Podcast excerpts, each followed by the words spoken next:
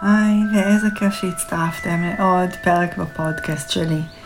היום אני הולכת להביא קצת דימויים מתוך עולם שאני מאוד אוהבת, מתוך העולם של הארי פוטר.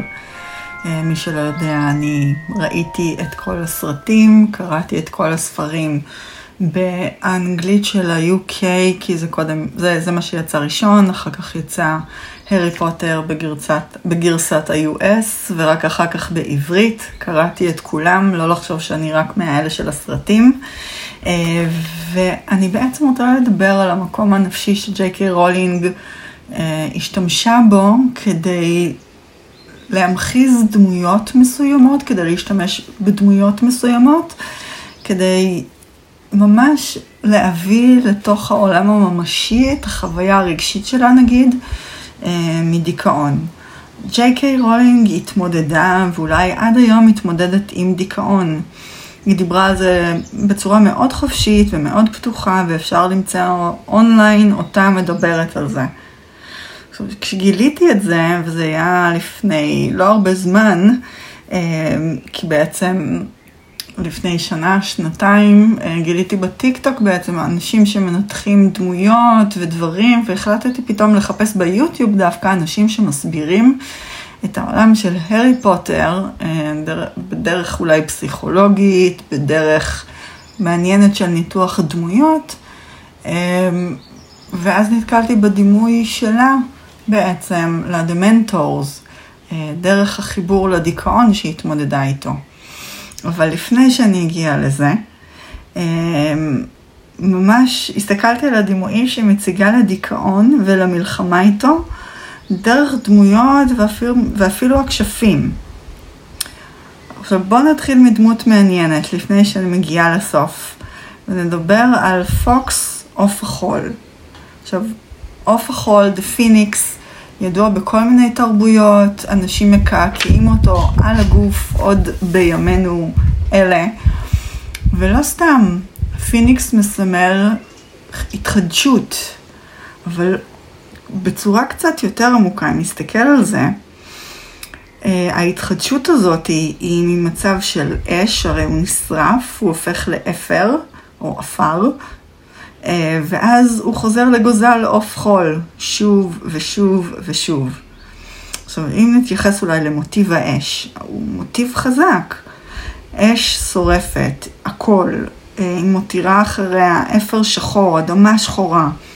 אולי זה הייצוג לדיכאון, למה הדיכאון בעצם, בעצם ייצר אצלה בפנים.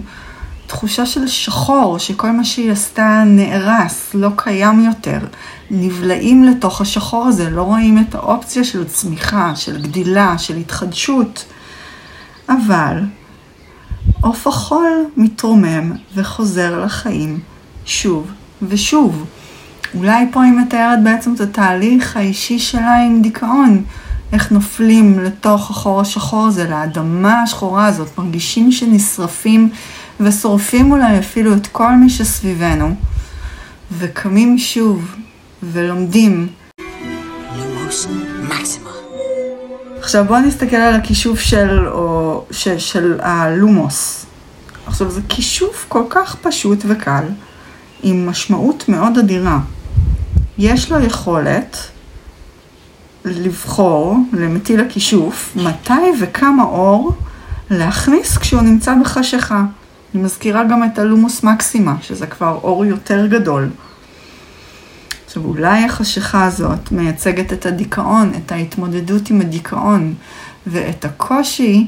ממש עולה לי תמונה, אני לא זוכרת מאיזה ספר, זה יותר נכון מסרט, שרואים את הארי ממש מתחת לשמיכה, מנסה לקרוא מספר, ואומר, לומוס, ויוצא מין שבריר אור קטן כזה ממש לרגע. והוא אומר עוד פעם, ויוצא שבריר קטן ממש לרגע. ועוד פעם, עד שיוצא אור ממש גדול, ואפילו מאיר את אנקל ורנן.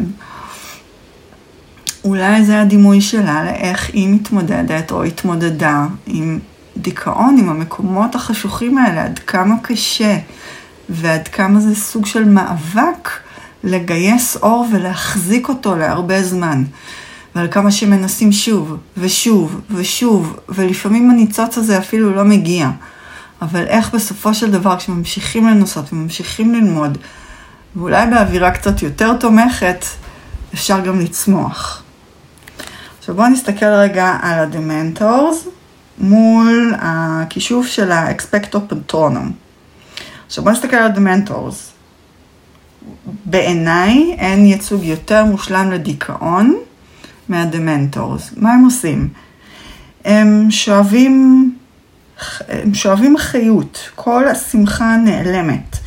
יש הצפה של זיכרונות רעים, כמו המפגש הראשוני של הרי עם דמנטור, שבעצם הוא שמע את אמא שלו צועקת בעצם ברגע שבו היא מתה.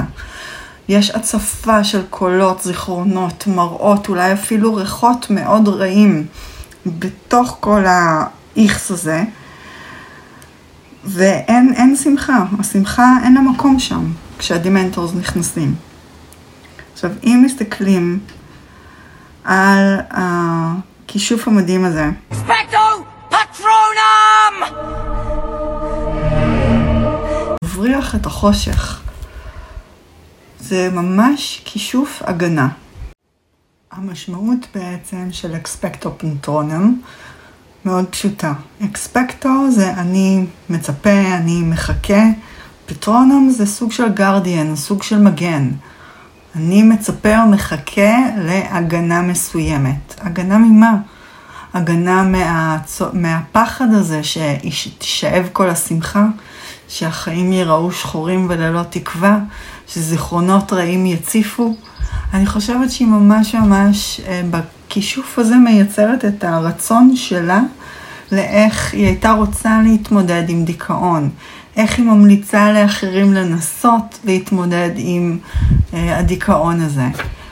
וזה מאוד מעניין, אני חושבת שיש עוד דמויות ויש עוד סימבולים בתוך אה, הרי פוטר שמייצגים בכלל התמודדויות נפשיות שונות, אה, וזה מאוד מאוד מרתק.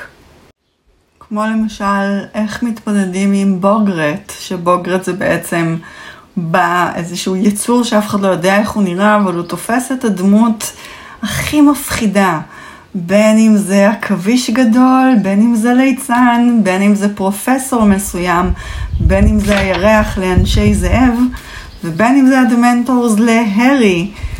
הוא מייצג פחד. איך נלחמים? עם כישוף הרדיקולוס. הופכים את הפחד למשהו מצחיק. אני חושבת שיש ב-ג'יי קיי רולינג ובכתיבה שלה, בתוך הרי פוטר ספציפית, כי לא קראתי ספרים אחרים שלה, יש משהו מאוד מרתק ומאוד מעניין בדרך שהיא מצליחה להעביר ניואנסים קטנים, דרך כישוף, דרך יצור, דרך אנשים אפילו. אז אני אשמח לשמוע מכם על מה עוד הייתם רוצים שאני אעשה בתוך העולם של הרי פוטר, מחוץ לעולם של הרי פוטר. תכתבו לי באינסטגרם.